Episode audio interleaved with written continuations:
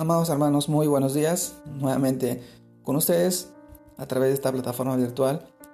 Reciban este saludo en nombre de nuestro amado Señor. El tema de hoy se titula Libre de condenación, parte 1. Y el texto lo encontramos en el libro de Juan, capítulo 8, versículos del 7 al 11. Lo leo de esta manera. Y como insistieran en preguntarle, se enderezó y les dijo, El que de vosotros esté sin pecado, sea el primero en arrojar la piedra contra ella.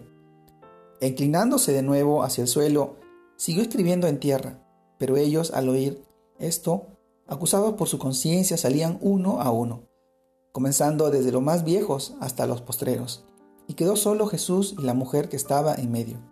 Enderezándose Jesús, y no viendo a nadie sino a la mujer, le dijo, Mujer, ¿Dónde están los que te acusaban?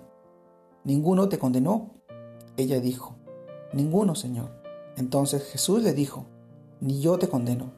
Vete y no peques más. Libro de Juan, capítulo 8, versículos del 7 al 11. Libre de condenación. Amados hermanos, ¿por qué muchos no pueden dejar el pecado? Es una pregunta que nos hacemos diariamente. ¿Por qué la gente está luchando con hábitos dañinos como el alcohol o la pornografía? La razón es porque reciben la culpa y la condenación. Y si vive en la culpa, se vive en una cárcel, prisioneros, encadenados al pecado. La palabra de Dios nos, nos presenta en la historia de la mujer sorprendida en adulterio un cuadro muy claro acerca de la liberación de la condenación por la gracia de Cristo, de nuestro Señor que nos da la libertad para no pecar más. Jesús le muestra a la mujer que él, al contrario de los que le, la querían lapidar, era inocente y sin maldad, no tenía pecado, pero él, que la podía condenar, la perdonó y por lo tanto la liberó del poder del pecado que le había llevado a la muerte, o a la futura muerte, a la condenación de la muerte. Primero le mostró que ya no estaban los que la condenaban y que él, que sí era libre de pecado, no le había tirado la, primera piedra, no la condenaba, al contrario, le mostró su gran amor, el amor del Padre. Y la mujer, al recibir este amor, fue liberada cuando le dice Jesús, ni yo te condeno, vete y no peques más. Por eso la libera de la condenación para que ella pudiera cumplir aquello de no pecar más. Amado hermano, esto tiene un significado profundo también para nosotros. Somos liberados del pecado cuando aceptamos el amor y el perdón de Dios, ese amor del Padre, de nuestro Señor, de Dios Todopoderoso. Si en verdad lo guardamos en nuestro corazón, nos impulsa para no pecar más. Yo te pregunto, ¿has aceptado el amor del Padre por medio de la fe en lo que Cristo hizo por ti en la cruz? Es una pregunta que nos debe ayudar a reflexionar sobre nuestra vida o los actos que estamos llevando.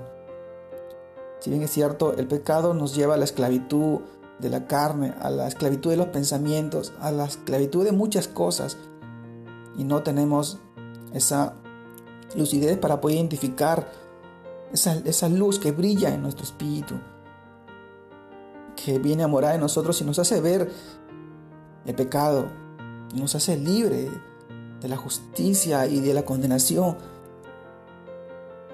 Yo te pregunto a ti, ¿cuánto es que tú buscas del Señor? ¿Cuánto es que tú anhelas estar en su presencia, en oración, en clamor, en alabanza y adoración?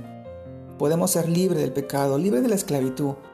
Nuestro Señor venció a la muerte, venció al pecado, porque solamente a través de Él podemos llegar al Padre y tener, y tener la santidad y la misericordia que Él nos puede dar para poder ser nuevas criaturas.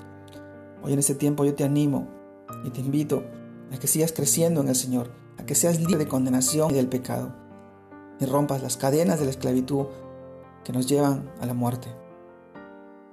Jesús venció a la muerte en la cruz, venció a toda condenación y a todo pecado. Solamente a través de Él puedes encontrar salvación. Él es, nuestro Salvador, nuestro Redentor, nuestro Rey de Reyes, nuestro Señor de Señores, nuestro Príncipe de paz. Solamente Él te puede dar la libertad y la salvación y la vida eterna, como así lo prometió.